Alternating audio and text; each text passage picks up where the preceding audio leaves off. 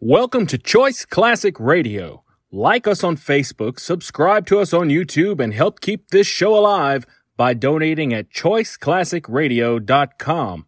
For more of your favorite old time radio shows, join us on our companion podcast, Choice Classic Radio Detectives, where we bring to you tales from the greatest detective shows the golden age of radio had to offer.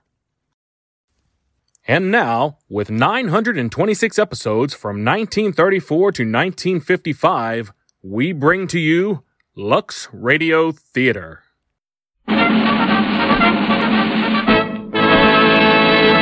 From Hollywood, California, the Lux Radio Theater presents W.C. Fields and Anne Shirley in Poppy.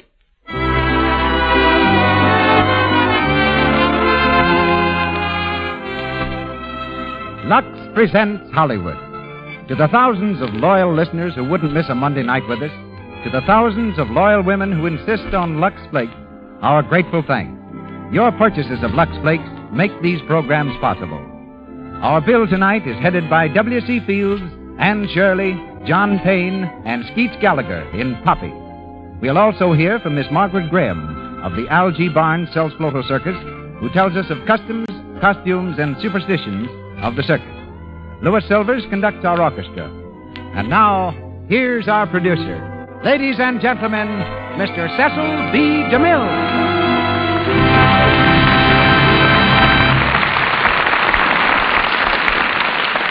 Greetings from Hollywood, ladies and gentlemen. Between the ages of 11 and 15, Mr. W.C. Fields, born Claude William Dukenfield, never slept on a real bed. He spent his nights under stairways, in box crates, and doorways. Having no home, he'd become the idol of Philadelphia's other small boys. The toughest brats for miles around would seek him out for a fight. Fields never could refuse a challenge, and his bulbous nose is really a red badge of courage. It stands today as a radiant monument to the valor of its possessor and to the amazing accuracy of his opponent's fists. His fame as a juggler began with a $10 a week job at Atlantic City. Fields was part of a free entertainment, which the management staged to stimulate the sale of refreshments. When business was dull, he would wade into the surf, scream for help, and pretend to drown. Huge crowds would collect, and while the victim was being resuscitated, the refreshment business would flourish. It was not unusual for Mr. Fields to drown three or four times a day. To this day, his character remains unchanged. He is still Fields against the world, a strange combination of cynicism and sentiment, of stern truth and honeyed prevarication. Mr. Fields starred in Dorothy Donnelly's stage play Poppy, and also in the Paramount film from which comes our radio adaptation. His latest Paramount picture is the big broadcast of 1938, and we hear him tonight as Professor Eustace P. McGargle. The title role will be played by that delightful young star, the versatile Anne Shirley. Anne is from RKO Studios, where her latest films are Law of the Underworld and Condemned Women. John Payne of Paramount Studios is Billy Farnsworth. Skeets Gallagher is heard as Whiffin. And we're off to the big show as the Lux Radio Theater presents W.C. Fields and Anne Shirley in Poppy.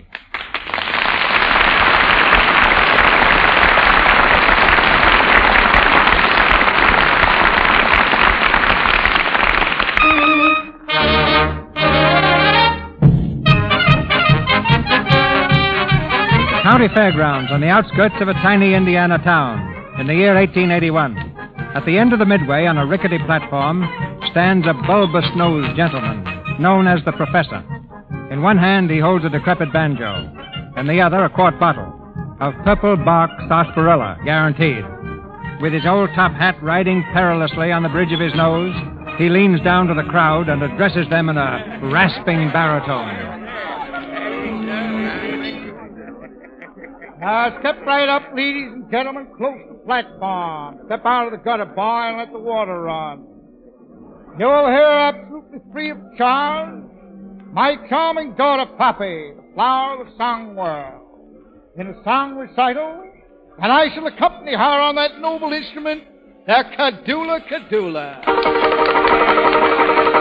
I thank you, I thank you. It's my privilege and pleasure to introduce the most remarkable scientific discovery of marvel modern times. Purple Box Sarsaparilla, one dollar a bottle. Four quarters, one smacker. Purple Box Sarsaparilla, ladies and gentlemen, the one cure. Remedy for man, the beast, fish, and fowl. Grow hair on a billiard ball. Will it grow hair in a pool ball? All but the eight ball. It's a fake. Now you impugn my honor. Shows that sawing a woman in half a fake. I saw her afterwards in a restaurant. Well, you astound me. I thought they were killing from eight to a dozen women a day. Let me through here. Let me through. I want to see the man who sells that remedy. Ah, that's fine. Let's lead it through. How do you do? Lovely weather we're having. How many bottles? Quick. None. I bought one bottle of that bile stuff from you yesterday. Oh, so you did, so you did. And how's your Adam's apple today? I never had an Adam's Oh, apple. how unfortunate. You sold me this stuff for my dyspepsia. I spilled a little on the floor last night and my cat licked it up. And this morning, expect to read it in your bulldog's eye. How interesting. He's dead. Overdose. He should have only taken a nip. Catnip. What the That fuck? medicine of yours killed him. Now, just a moment. Step aside, young lady. Step aside. It cures hoarseness. Ladies and gentlemen, it cures hoarseness. It cures the most stubborn case of hoarseness. One little drop of this bottle I can't take will cure the most chronic race. Oh. oh. It cures hoarseness. Sheriff, Sheriff, over this way. Yeah, he is over Dad, here. we better get out of here quick, Dad. Ah, quiet there. Ixnay, I can pray. Sheriff, Sheriff. but she's getting the sheriff. Come on, Dad. He's only twitting, dear. Just have fun. I'll probably sell a bottle to the Look, Gildersleeve. Dad, she did get the sheriff. There he is, Sheriff. Hey, He's coming over here. Copy, my child. What, Dad? Take it on the lamb, my little fawn. The Bunyan steeplechase is on. There they go. Good crack.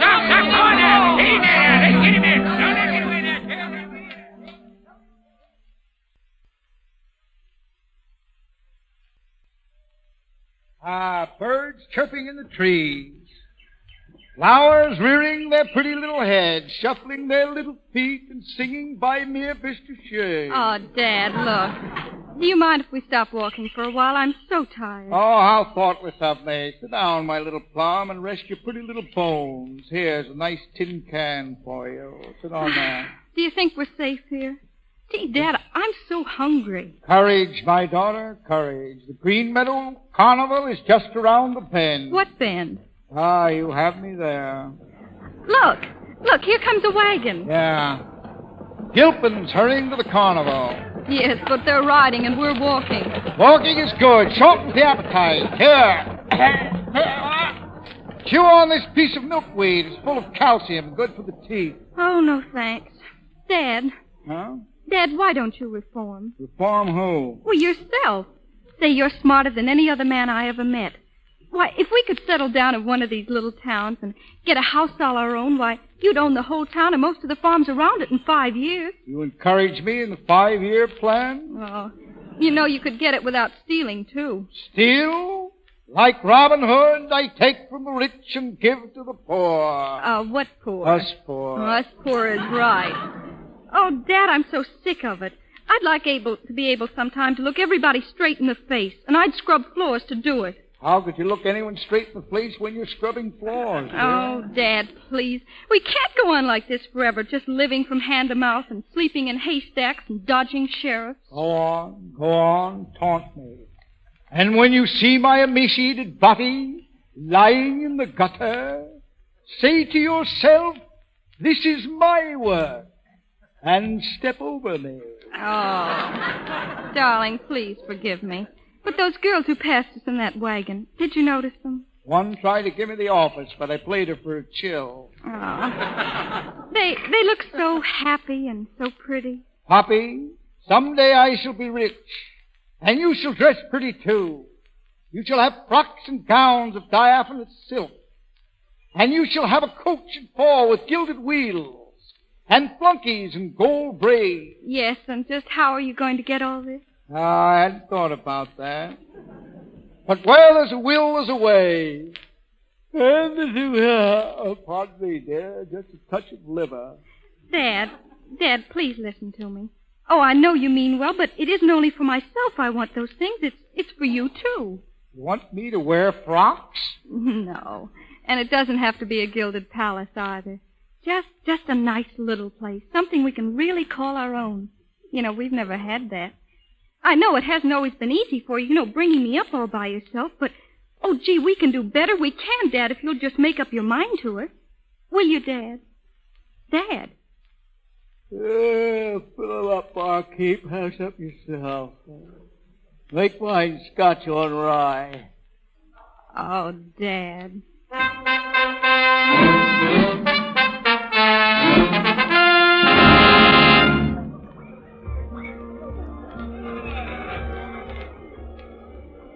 Arrived at last, my dear. The Green Meadow Carnival, they call it. Yes, but we haven't any purple bark. You haven't got a concession, and we haven't a dime in our pockets. Don't change a thing, dear. Leave it all to me. Oh, gee, I'm so hungry. Hungry, my child? There's a place right over there. The sandwich stand? But, Dad, we haven't got any money. Quiet, child. Dad, listen, please. You can't get anything without not paying. for Proprietor, it. proprietor, where's the entrepreneur? Dad, please. Where is that fella? Dracta.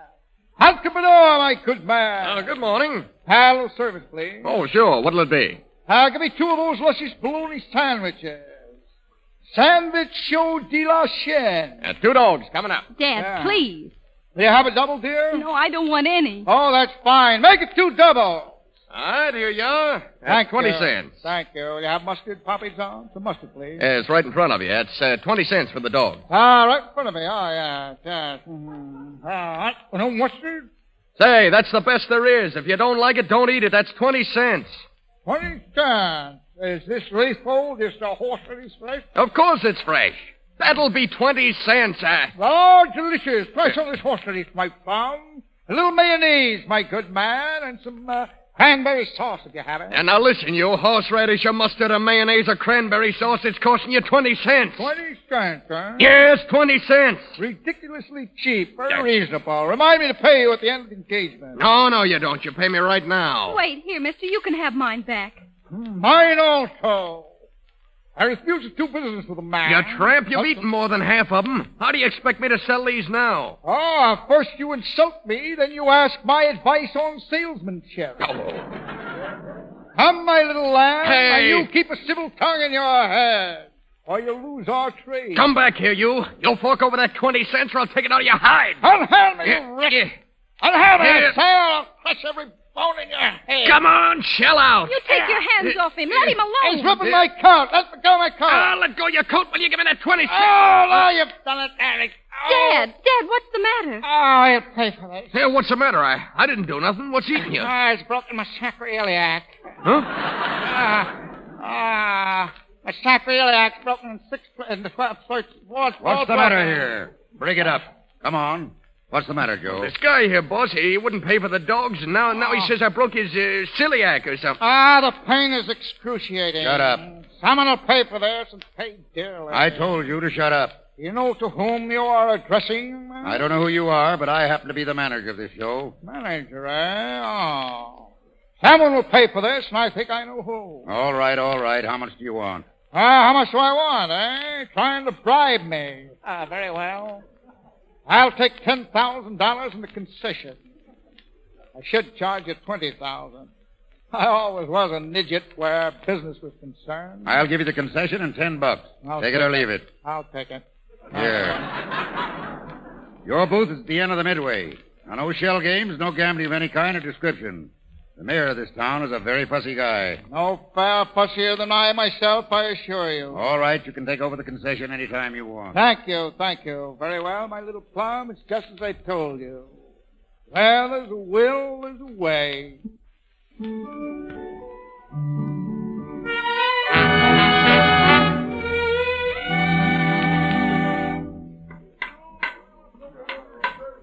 Good morning. Good morning. Ready to open up today? Yes, we're just mixing up a fresh batch of sarsaparilla. Can you please tell me where I could get a pail of water? Sure. There's a little stream right down the way. Let the pail down from the bridge. It's pretty clear right there. Well, thank you very much.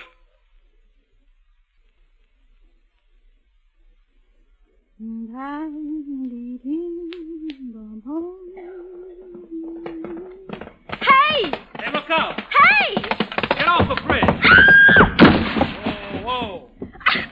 Hey, you all right down there? You, you knocked me into the stream. Gee, I'm terribly sorry. Don't you even speak to me. Shame on you trying to commit suicide at your age. Think of your old father and mother. Think of me. Yes, well, if I told you what I thought of you, I wouldn't be a lady. Here, let me help you up. Don't you touch me. Riding a horse that way across a bridge, you must be crazy. Yes, um, come on. No, and stop grinning at me like a silly ape. Why, the mirror, I bet you'd grin, too. Do you have brown eyes, or is that just mud? Why, you. Oh, oh, gee, I guess I must look terrible. You know, I fell into a stream once. Know what I did? You went and dried off. That's right. Look, there's an old swimming hole about a hundred yards downstream. We always hang our suits on a tree there. My sister sort of fit you. You slip into it, and I'll put the nag away, and, and I'll see you there in about ten minutes. All right? Well, all right. Swell. You can hang your dress up and let it dry out. See you soon.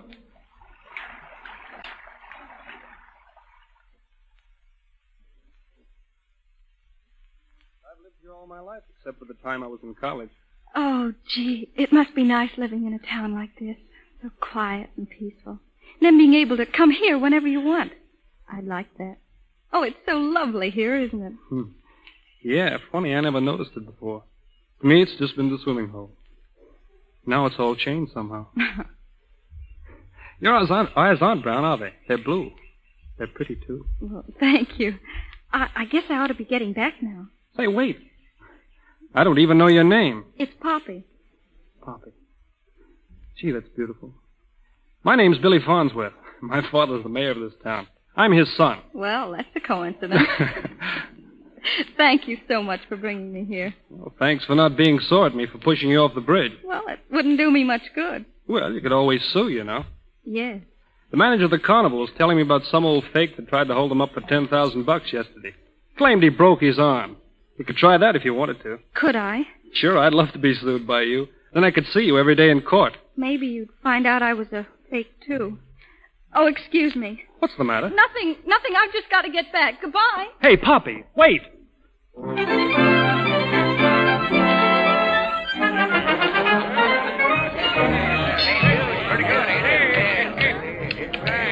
Step right up, gentlemen. The fascinating scientific game of find the little pea. I move shells around the table so. Find the little pea and you win. You'll get your paw, paw will get you eat. Boy can play as well as a man. It's the old army game. 30 cents says I can find the ball. Now, the gentleman bets 30 cents. Plunger, take a choice. I say, let me see. It's under mm, the middle one. Lift it up, see. Nope, it ain't. As I live and breathe. I thought you had me that time. I fooled myself. Here's your 30 cents. Thank you. Who'll be the next to out with me? The classic game is in the way a form of gambling. Hey, Game of Hey, science. here comes the mayor. Yeah. What's that? the mayor, he's coming over here. Ah, yes, my friends, I see him now. Yes, my friends, gambling is the root of all evil. And how will I know? Get those rid of those shells. Get them out of here quick. Oh, yes, I was a victim of this horrible scourge.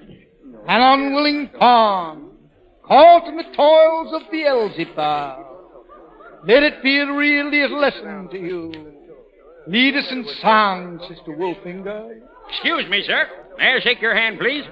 Oh, of course, of course, sure. We need more men of your kind in these traveling carnivals, sir. Men with a real message. Huh? Men of steel. Steel, sir? Oh, I think, yes, you're right. Pardon me. Uh, permit me to introduce myself. I'm Mayor Farnsworth. Mayor, Your Honor, this is a surprise indeed. I am Dr. Eustace P. McGargle, F-A-S-N. Well, go right ahead with the lecture, Doctor. Sorry, I just finished half a tick ago. Are you remaining on the grounds all afternoon? No, no, I'm leaving at 4.30. How unfortunate. My next lecture won't start till about 4.32. Oh, excuse me. Uh, Dr. McGargle, I'd like you to meet Mrs. Tubbs. How do you do, Doctor? Mrs. Tubbs is one of our town's most solid citizens. Ah, she looks it. I mean, uh, how do you do? How do you do? I heard part of your talk, Doctor, and I think it was just thrilling. I wish you'd come and call on me sometime. Oh, I'd be delighted. oh, thank you. Shall we go on, Mayor? Oh, uh, wait, Sarah. I want you to meet Dr. McGargle also. Uh, Dr. McGargle, this is Mrs. Sarah Brown. How do you do? How do you do? Mrs. Brown was a great moral leader in our community. Ah, a woman after my own heart. I hope not. very good, very good, Sarah. Shall we go? Uh, yes. Uh, well, good night, Doctor, and good luck. Oh, thank you, thank you, man. Keep up the good work. Ah, thank you. Scarcely have left the grounds before I shall be hard at it again. Good night, Doctor. Don't forget, you're going to take me round the carnival. Oh, I'll take you, yes. You bet I will. Uh, she's all dressed up like a well-kept grave. Ten cents says I can guess what shell is under. You still here? Go away. My name's Whiffin. What a pretty name. Go away, you draw flies. Well, gee whiz, all right. Wait a minute. Who was that fat lady was just here? That's Mrs. Tubbs. She's a widow. Kinda dumb, I always thought. I just wanted to check on my judgment. Good day, Mr. Whiffen. Of course, she's uh, pretty rich. Who's rich? Mrs. Tubbs. Got her hands on most of the money in this town. Is that so? Yep, it was left to her in a will. In a will, eh? Yep, second cousin or something left it to her in a will. That's very interesting. Very interesting indeed. Very interesting. Widow, eh? Yep, widow. You uh, thinking of something? Oh. Yes, yes, I was, yes. As an old blind aunt of mine used to say, where there's a will, there's prosperity just around the corner.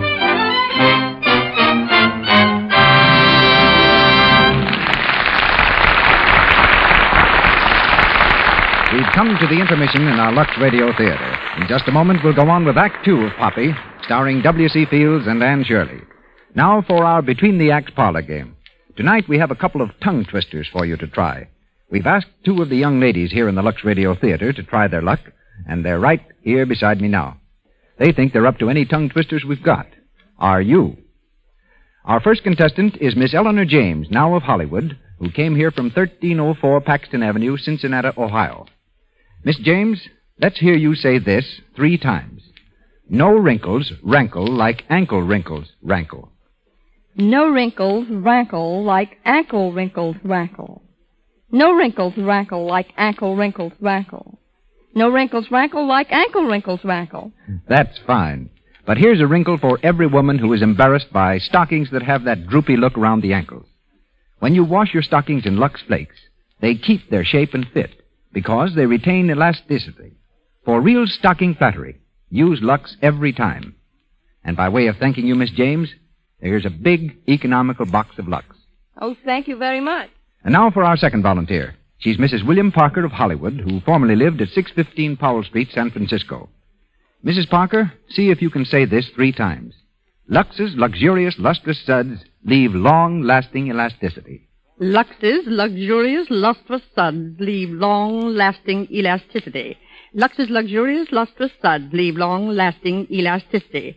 Lux's luxurious, lustrous suds leave long-lasting elax- elasticity. That's not so bad. Lux's luxurious, lustrous suds leave long lasting elasticity. When you use strong soap on your stockings, you weaken their elasticity. Rubbing with cake soap does this too. But Lux saves elasticity so stockings can give instead of breaking so often into runs. And now, Mrs. Parker, here's a big box of Lux Flakes with our compliments. Thank you both very much. Thank you. Now, our producer, Mr. DeMille. We continue with Poppy, starring W.C. Fields and Anne Shirley. It's early the same evening, and Professor McGoggle has gone a wooing. On the doorstep of Mrs. Tubbs' comfortable house, he adjusts his purple brocaded vest, flourishes a tattered handkerchief at his dusty shoes, and raps smartly on the door. Dropping, dropping, dropping, dropping, hear those pennies fall. Everyone's for the professor, he will get them all and more too. What's the matter here? Everybody dead? Ah, good evening, Mademoiselle Shrubs. Why, Dr. McGoggle, what a pleasant surprise. Oh, come in, please. Thank you. Well, oh, go right in the parlor, Dr. McGoggle. Welcome to my modest little cottage. Oh, quite a charming lean-to you have here. Reminds me of my wikiop on the Magogo River, tributary to Lake Titicaca. Would you sit down, please? Oh, thank you. I hope you'll pardon my intruding at this hour, Mrs. Flubbs. Tubbs. Tubbs. Tubbs, yeah, thank you. Ah, well, I came on a mission of utmost delicacy. Oh, uh, something to do with charity, no doubt. Well, yes and no and no. Nevertheless, uh, I'm ashamed to come empty-handed. I had fully intended to bring you a basket of hollyhocks, but I couldn't uh, steal a buy up. Um, they're out of season. I didn't want to bring you canned hollyhocks. Oh, of course, I understand. Let me take your hand. Oh, no trouble. I'll put it right here. Oh! Oh, what a clumsy Japanese I am. I'm afraid I've broken your lovely bar. Oh, it's all right. It's just some of the water spilling on the family olive. Now, Ah, here, let me dry it off. Oh, water fades pictures, so it's horrid. Oh. Uh, do you like water? A little on the side. Up, I mean, um. give it to me, give it to me. I'll dry it. Oh, oh, Ah, the page is, uh, this one's loose. This came out right in my hand. oh, well, it really doesn't matter. Oh, you're too kind, Mrs. Dubb. I shall take this picture along with me and have a new print made at the first opportunity. Oh, but you really don't have to. Oh, say no more. Dismiss it. It's good as done. Oh, well, if you insist. oh, I'm rather proud of my album, you know. As such an old family. Yes, so I see. Are you interested in family albums, They Dr. are the McArdle? fondest things I am of. There are some very interesting things in this one. I'm sure. Well, well, well, well. John L. Sullivan. Oh, no, no. This is my old Aunt Anna. Isn't she sweet? Yes, she is. Yes, she is. She's very quaint. What biceps. What a teaser. Oh, Mrs. this- Crabs, I- look, look, look, this one here. The man with the beard. What's that? Well, of all things, if it isn't Cockeyed Mulligan. I don't know who Mr. Cockeyed Mulligan is, Dr. Oh. McCargle, but this is a picture of my husband. Oh, is that so? Oh, yeah, oh, what a fine looking old codger he is, too. I hope you pardon the mistake, Mrs. Dubb. I confused him with a man who used to work with me, uh, worked for me, rather, in the silver mine, gold and platinum mines I had up at Cohen's Gulf. What? Harold Mulligan, the old stew. Finest fellow I would ever live. Was Hung before his time. He died before his time. Died young. Oh, uh, did you say you own gold and platinum mines? Oh, did I? Yes, it might have slipped out. Oh, well, that's very interesting. Yeah, I always thought so myself. And That's one of the things that brought me here tonight. Really? Yes, Mrs. Nubbs. When a man has spent his life at hard work, did I ever tell you the story of how Mulligan and I pardoned here? Oh. Dove off an escarpment of frigid ice into the Winnemucca River, each with a canoe under his arm. Oh, how brave. When we approached the opposite shore, we were confronted by 10, thou- uh, 20, thou- thir- 50,000 Skagway Indians. Oh! There they stood with their tomahawks raised high above their heads. Oh! Mulligan and I unsheathed our bowie knives and cut a path through this wall of human flesh, dragging our canoes behind us. Oh, marvelous. Well, anyway, uh, nothing really. When a man has amassed his share of this world's goods, his heart turns to things of a more spiritual nature. He dreams of peace and security and a mellow old age in the company of yes. the woman I love. Oh, Dr. McCargle. Mrs. Trub, has anyone told, ever told you you were beautiful? well, uh, yes. I knew they had. I knew they'd beat me to it. I knew it. Oh, no, now, but wait. Before you go any further, Doctor, I think I ought to tell you. I shall never marry again. Oh, you won't, eh? After leading me on. What? You can't take a man's heart and tear it to shreds. Making me look like a knave in the eyes of the world. Me with a grown daughter? Oh, the Why, it's a clear case of breach of promise. What? Women, women, women. A mere pawn in the clutches of an adventurer. Oh, the idea! Oh, Dr. McCardle, I...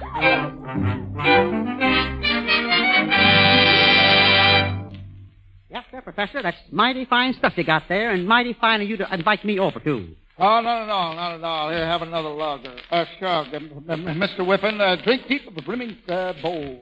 It's kind of hot, ain't it? Yeah, it hurts you. Purple box sarsaparilla, my own private batch.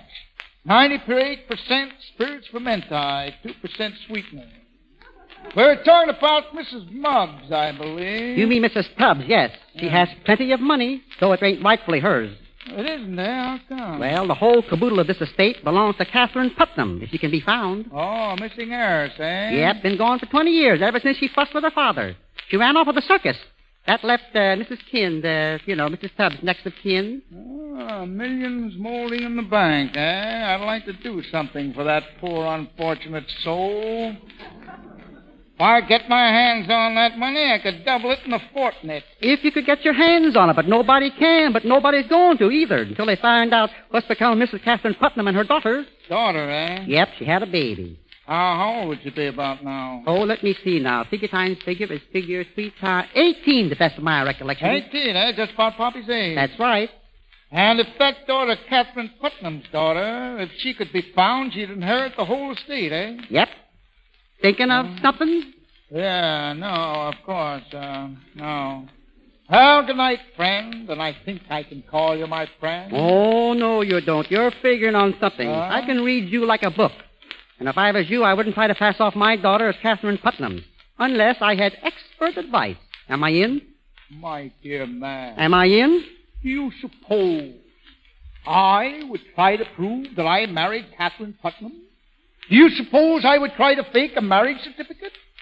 Do you suppose I would say that my daughter is not my own flesh and blood, but Catherine Putnam's daughter?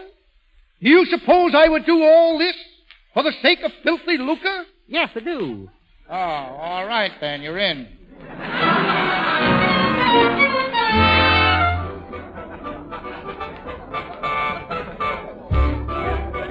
What do you say, Poppy? Once around again? All right, I'll get the brass ring this time. Then we've got to get off.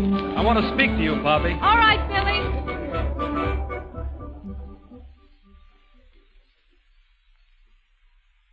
Gee, that was fun, Billy. Thank you a lot. Fun. A girl like you've been around carnivals all your life, and you still get a kick out of a wooden horse. I can't understand it. Well, I, I guess I feel like you did. You know about the swimming hole. Oh, I never knew it was such fun before. Poppy, you've forgiven me, haven't you? Well, you know, for what I said the other day about. Oh, of course I have. You didn't know, and well, anyway, I guess part of it's true. No, but it isn't. Why, well, he's a swell guy. Oh, he is a swell guy. Poppy, do you still feel the same? I mean, about, well, wanting to settle down in a little town like this. Well, I guess so. Why? Well, well, I could fix it. You? Sure. But how? Well, all you have to do is just stay here. Stay here and marry me. Billy. Oh, oh, but you don't know what you're talking about. Yes, I do. I mean it. It just struck me all of a sudden, Poppy, but honest, I mean it. Like I never meant anything in my life. Oh, Billy, you're so sweet, but oh, I couldn't do it. I couldn't leave Dad to go roaming all over the country by himself. You know, he's getting an awful lot of trouble without me. No. Well, then it's hopeless, huh? I'm afraid so. Yeah. Well, it's a good idea. Billy, look, maybe someday. What? Maybe someday we'll come back this way, and if I do, and if things are different. Well, they may be different, you never can tell. Oh, sure you can, Poppy. Poppy, would you give me something to keep until you do come back? I know it sounds silly, but I really want it. All right. I'll give you the only thing I've got, Billy. I know it isn't much, but it's something. Here. It's this locket. I've had it ever since I was a kid. It's only a baby's locket, but, well, it's gold anyway. Oh, thanks, Poppy.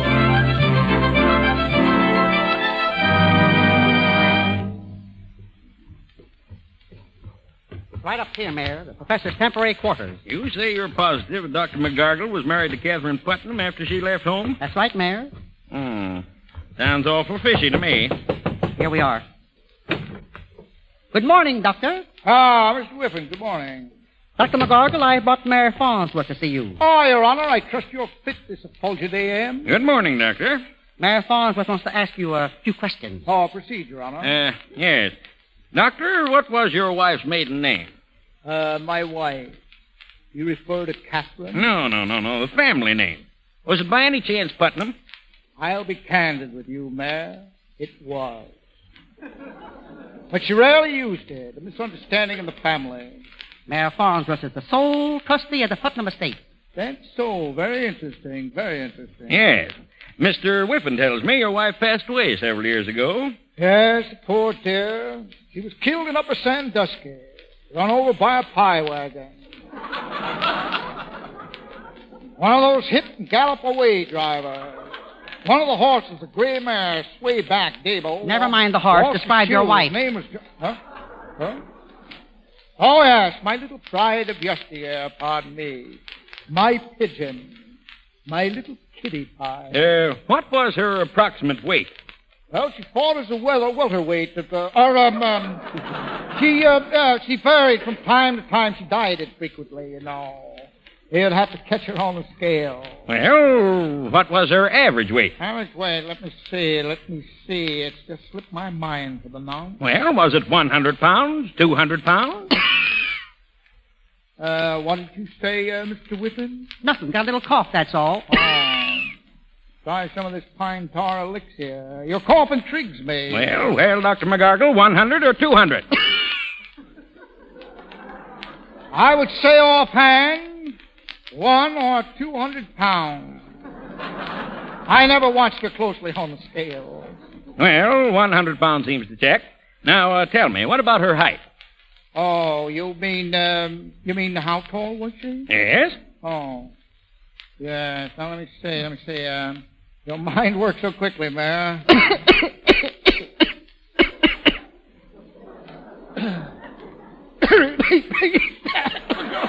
What's this? What?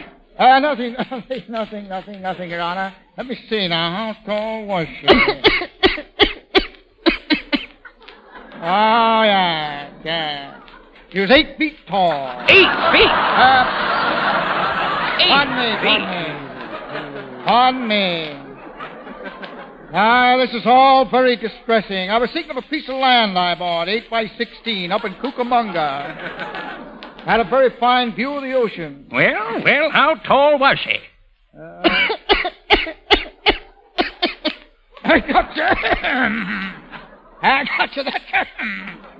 Uh, she was five feet three inches in her silk stocking, fraction shorter than her bare feet, of course. Hmm. Yes. Well, we've been searching for Catherine Putnam for years now. You see, Doctor, if Catherine died without leaving any children, the whole estate goes to Mrs. Tubbs. Oh, yes, Mrs. Tubbs. But you have a daughter, Doctor. True. Potential heiress to my vast copper interests on the shores of Lake Titicaca. High up in the Andes. Uh, tell me, Doctor, had your wife any distinguishing marks? Any birthmark? Birthmarks, birthmarks. Uh, no, no, she never slept in the berth. She preferred the smoking room. We always played blackjack for chewing tobacco. Uh-huh. Catherine Putnam had a mole on her left ear. I did, eh? Yes, she did. Ah, that was when you knew her. I removed it later with purple fox sarsaparilla. Oh. Oh, I see. Well, have you any other proofs? Nothing at all. Oh, yes, I have a photograph of her. Taken in her teens in the mud bath of the, manor, by the manor house up at Punxsutawney. Now, where did I put that? She loved those mud baths. I had that around here. Perhaps I mislaid that. Oh, what's this? Oh, here's this. This our marriage license, which, of course, can be of no interest to anyone. What? Let me see that. Careful, please. A marriage license. Doctor, do you know the value of this document? Only that it is very near and dear to me. By this, your daughter becomes the heiress to the Putnam fortune. You overwhelmed me. What a coincidence that I should have carried it all these years. And now it serves to bring more untold wealth and happiness to my little plum. I congratulate you, Doctor. Your daughter's a very lucky girl. Thank you. You've been a great help, Your Honor. I've always known that someone would come along to claim the Putnam fortune, but I've always been afraid of imposters. Thieves. No, these uh, terrible creatures. I avoid them like I do whiskey. Ah, we would have caught anyone who, who tried it. Yes, sir. We'd have given them 20 years at hard labor. I know you might catch them all right. But the hard labor would be a bit difficult, I'm afraid. That's right. but we've been spared that, Dr. McGargle. I'm very happy for all concerned. Yes, the Putnam fortune is in good hands. I'm sure of it. Well, I'll go and see about transferring the estate. Oh, thank you. Good day, Your Honor. Good day. What a man. What a brain, if any.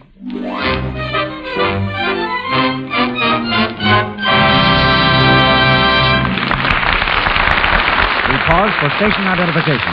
This is the Columbia Broadcasting System.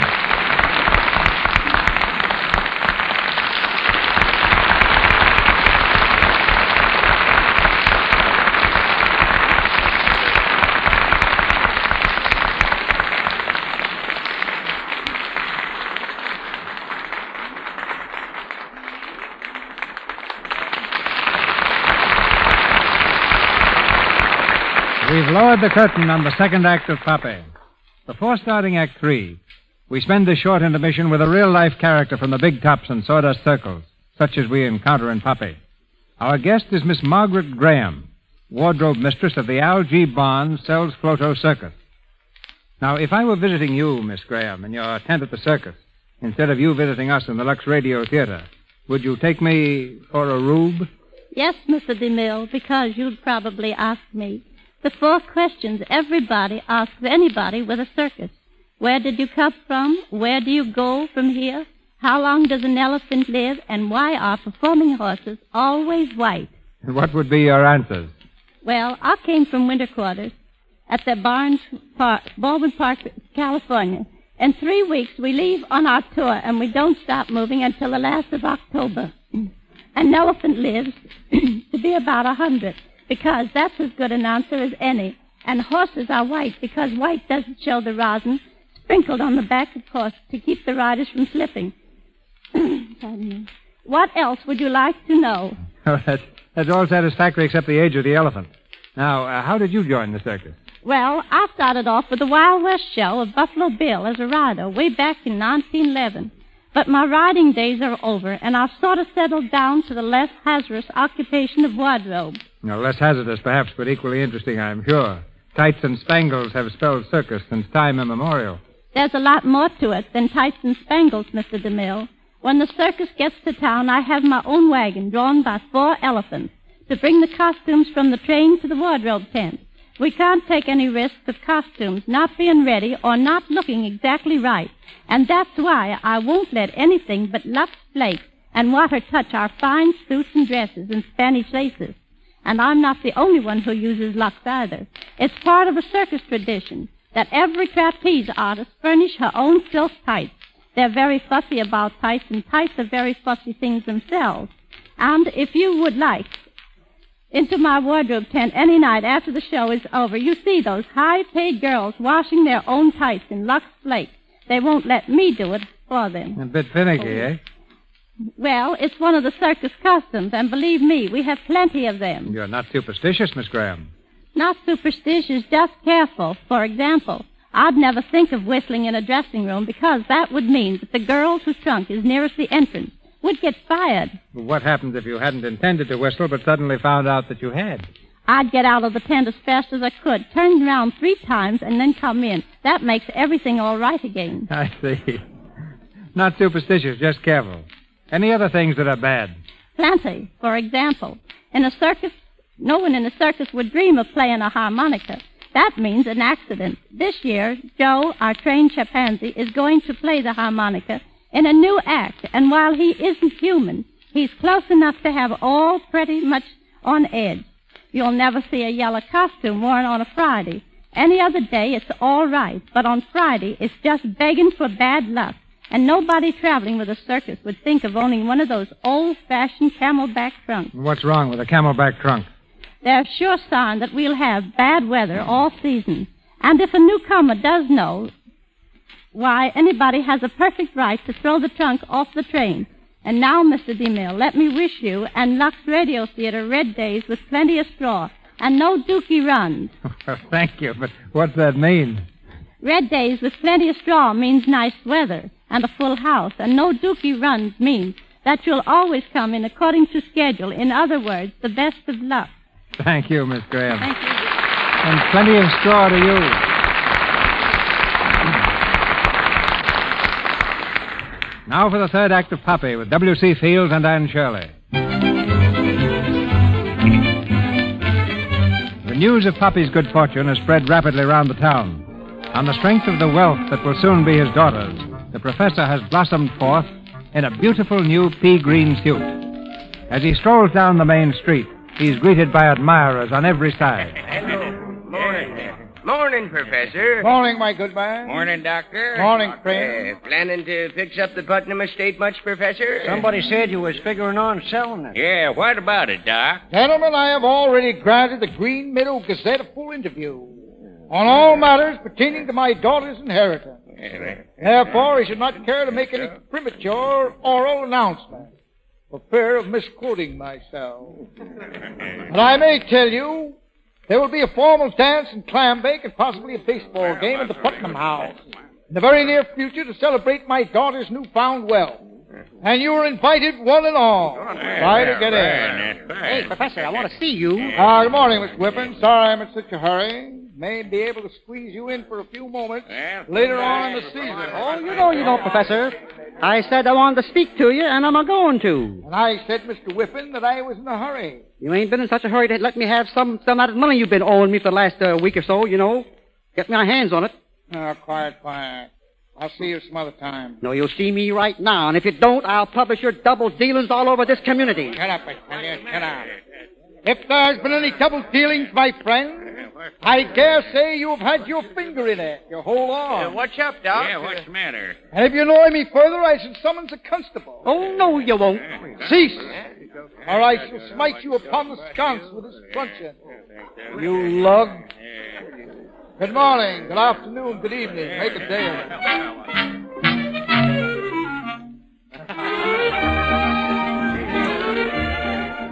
Oh, Billy, I still can't believe it. It isn't true. It can't be. Well, if it isn't, you're certainly feeding the whole town for nothing. Look at 'em. They'll have that buffet supper cleaned up before it's even time to dance. Oh, well, let them. I want them to be happy, too. Just as happy as I am. You've got everything you want, Poppy. Oh, more than everything, Billy. But you know, I don't want to take it all. I want to give half to Mrs. Tubbs. But, Poppy, I no, don't. I wouldn't feel right if I didn't. Good evening, Poppy. Oh, Mrs. Brown. How are you, Billy? I'm fine, outside. I'm so glad you could come, Mrs. Brown. Do you think I'd miss it, my dear? I've been a friend of Billy's too long to miss the announcement of his engagement. Aunt Sarah. Engagement? Oh, dear, I, I suppose I've let the cat out of the bag again. You certainly have. Poppy, your father's going to announce our engagement tonight. You don't mind, do you? Mine? Of course she doesn't. You're getting a fine boy, Poppy, and he's getting a very sweet girl. Oh, thank you. Ladies and gentlemen, as mayor of Green Meadows, it is my privilege at this time to introduce to you a man who needs no introduction. I give you that great entertainer, that kindly and lovable character, Dr. Eustace P. McGargle, F.A.S.F. I thank you. I thank you. I thank you, ladies and gentlemen. I shall play for you this evening the first motive of the Dujajay from the opera Schreckensnatz by Gilka Kimmel and Asa P. Bedapole on my beloved Kadula Kadula. But before I do, before I do, I want to introduce to you the marvel of the scientific age. Purple Park Sarsaparilla. One time. Dad, Dad, no. Oh, I beg your pardon. I beg your pardon, dear. I beg your pardon. I'm awful sorry. What a faux pas. Ah. Excuse me, ladies and gentlemen. I have a very important announcement. Soon, ladies and gentlemen, in this very room in which you stand, two of the oldest families in Indiana will be joined by wedlock. I refer to the family Farnsworth and the House of MacArthur. Stop it, I say. Yeah, what's what's the matter? What's the matter? Who is uh, who are you? What's the matter? What's the matter with me, Mr. Sheila? Whippen? What's the meaning of this? Your Honor, before this goes any further, I want you to know that this man, the father of the girl who's to be your daughter-in-law, is one of the biggest swindlers that ever come down the pike. What's that? Man's mad. He's a dildo. It belongs in the nut bag. Mr. Whiffen, you'll have to support those remarks. I'll support them all right. You got that marriage certificate he gave you? Yeah, right here in my pocket. Well, take a look at it. That certificate is a forgery. What? Yep, and I can prove it. He claims this paper was made out in 1863. You see that watermark there? Plain as the bones in your hand, Oh, 1881. That's I've been framed. I've been swindled. Get a lawyer. Dr. McGargle, explain this at once. I shall explain it. Have no fear. Ah. I shall have my attorney here first thing in the morning. Happy, take it on the lamb. Stop that man.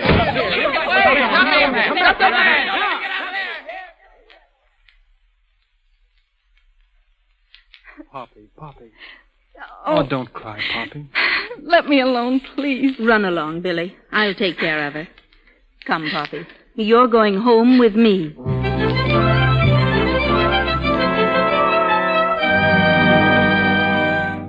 Poppy, dear, don't cry anymore. And don't worry about him. He'll be all right. Oh, they never made an arrest in this town except by mistake. Oh, why did he do it? Why? Oh, I guess he just didn't know any better. But he does. He's smart, really. Honest, he is. Hmm. Who's there? No, I'll answer it. You stay here. Ah, good evening, Miss Brown. You! Oh, Dad! Uh, may I step in for a moment? Yes, get in before somebody sees you. Oh, Dad, Dad, I was so worried. You came back for me. Yes, to say goodbye, my baby. I have been eluding the local band of assassins all evening. I saw the light in this modest cottage, and looking in the window, I spied you, my little plum. Oh, Dad, please, you've got to hide. What'll you do if they find you? About 20 years. If you're lucky. Quite true. Oh, Dad, you can't. You've got to get away now. Come on, dear. I'll go with you. No, my baby, you must stay here. But I don't want to. I want to be with you. You're my father. My plum, I can't lie to you any longer. I'm not your father. What? No, my baby. Oh, oh, Dad, you're lying. You, you don't know what you're saying. It's the truth. I found you with the circus when you were three years old. Listen, the bloodhounds are on us. I must go. Oh, but Dad. Here, my plum. I empty my pockets for you. Take this worldly goods, three dollars in cash, the shell game, and some private paper. They're all I have. Dad, Dad, you can't leave now. I must, dear. Goodbye, my plum, and bless you. And one word of fatherly advice before I go. Yes, Dad. Poppy, never give a sucker an even break. if you ever wish to join me, telegraph me in case of the Ice Palace, Montreal. Oh, he's gone, and I'll never see him again. Poppy, dear, perhaps it's all for the best. Oh, no. How can you say that? Oh, I don't care if he was my real father or not. He's the only one I've ever known. Well, he didn't leave you very much, my dear. A shell game. That'll be a help. And a photograph. Ooh, looks like it's been torn out of some album. Poppy, what is this? What? This picture. Where did he get it? I don't know. Do you know who this is? It's a picture of Catherine Putnam. And that's her little girl right there, see? She was just a baby. Well, are you sure? Well, of course I'm sure. I'd know Catherine Putnam. She was one of my best friends.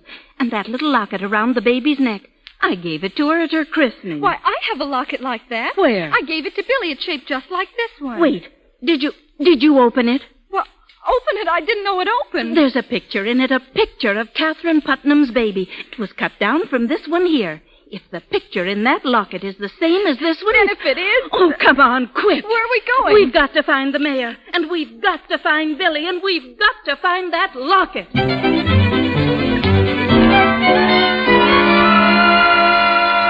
And here's the picture. He had it in his pocket, Mayor.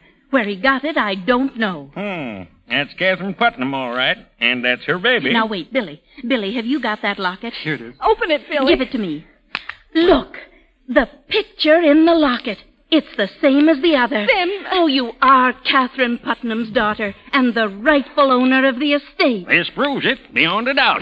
Go on inside, Professor. Huh? Unhand me, unhand me, you flat-footed Gildersleeve, or I'll kick you in the shin. Dad. I got him, Mayor. He tried to escape on a stolen horse. It was my horse he stole. Oh, Dad, what happened? Fortune's a war, my plum. I never did think much of that horse. And he dropped dead right in front of the police station. Mayor, Mayor, you've got to release him right now. Of course, of course, my dear. Uh, Constable, take those handcuffs off of him. What? Go on, go on. You can't arrest a man for stealing a dead horse. Certainly not. What's the matter? Is everybody crazy? Oh, Dad, listen. Darling, I've got the most wonderful news for you. I'm really an heiress. Uh, sure. You're getting smart now. No, no. Dad, look. I'm really Catherine Putnam's daughter. We just proved it. What, Catherine? Why, of course you are, my plum. I knew it all along. Then why didn't you say so? If you remember, my dear fellow, I did say so, and you're going to give me 20 years. Well, I must say goodbye. Goodbye. What for? The carnival is moving, dear, and I'm moving with it. Oh, oh no, Dad, no. Yeah, there's no place for me here, but I'll come and see you, if I may. I shall come on Sundays for chicken dinner. Dad, please, we want you to live with us. No, my plum, not a word. This is where you belong, my little baby. You'll be happy. And I could never feel happy or natural unless there was a copper at least a hundred yards behind me. Oh, Dad, I love you. I love you, Poppy. Goodbye, my little plum.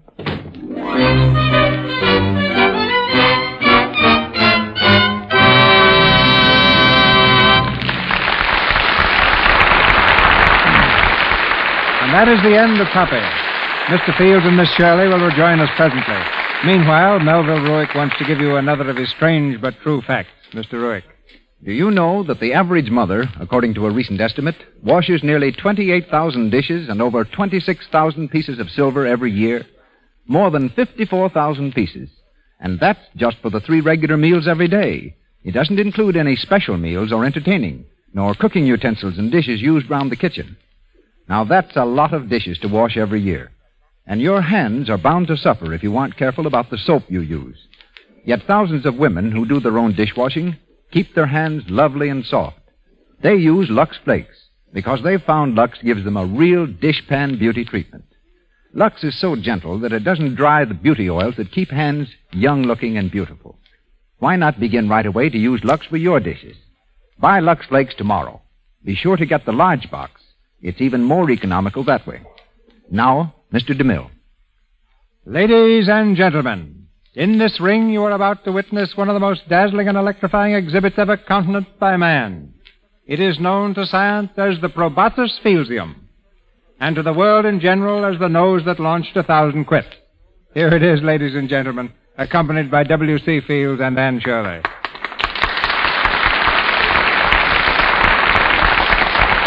Thank you. Thank you, but let's be informal. Um, just please call me Whitey. Did you ever really travel with a circus? Oh, yes, Anne. I once lent my services to a peregrinating mountebank. I was with him for a brief sabbatical. It made me valet de chambre to the elephant. You mean you, you packed its trunk? Yes, I'll never forget my first day under the big top. The wardrobe mistress handed me a uniform, a dazzling creation of red and gold. The gold was counterfeit. Did it fit you, Mr. Fields? It fit me fine, Mr. DeMille, but it required every ounce of strength in my frame to get it on that elephant. Her name was Gertrude. Go on, go on, please. What happened then? I recall one beautiful afternoon as I was sitting in front of Gertrude's stall when a little nipper ambled up, a child, Annie, with a bag of peanuts. The little wretch pointed at my nose and said, Look, Mama, this elephant talks. and my nose turned, my face turned red. But, Mr. Fields, don't you know that anything washed in Lux never changes color? Might I recommend that you dip your trunk, I mean nose, excuse me, into a noggin of those beautiful Lux suds? Madam, do you too wish to impugn my honor? I shall be heckled no more. Mr. DeMille, I bid you good night. Gargle like a true McSpoken. Oh, I mean spoken like a true McGargle.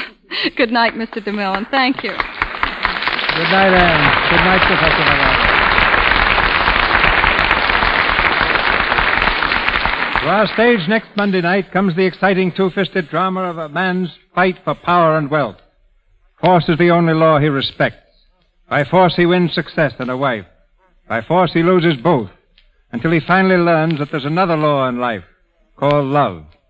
Our play is titled The Boss. It was written by Edward Sheldon and proved a great hit on Broadway. It brings back to our microphone three superb Hollywood artists. Edward Arnold, Fay Ray, and H.B. Warner.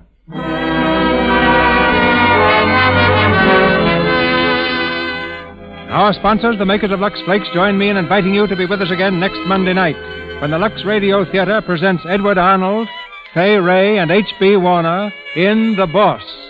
This is Cecil B. DeMille saying good night to you from Hollywood. Heard in our play tonight were Steve Gallagher as Griffin, John Payne as Billy Farnsworth, Helena Grant as Mrs. Tubbs, Lou Merrill as Mayor Farnsworth, Gretchen Thomas as Sarah Brown, and W.L. Thorne as manager of circus. Louis Silvers appeared for courtesy of 20th Century Fox Studios, where he directed music for the new picture Sally, Irene, and Mary. John Payne will be seen shortly in the Paramount film College Swing. This is the Columbia Broadcasting System.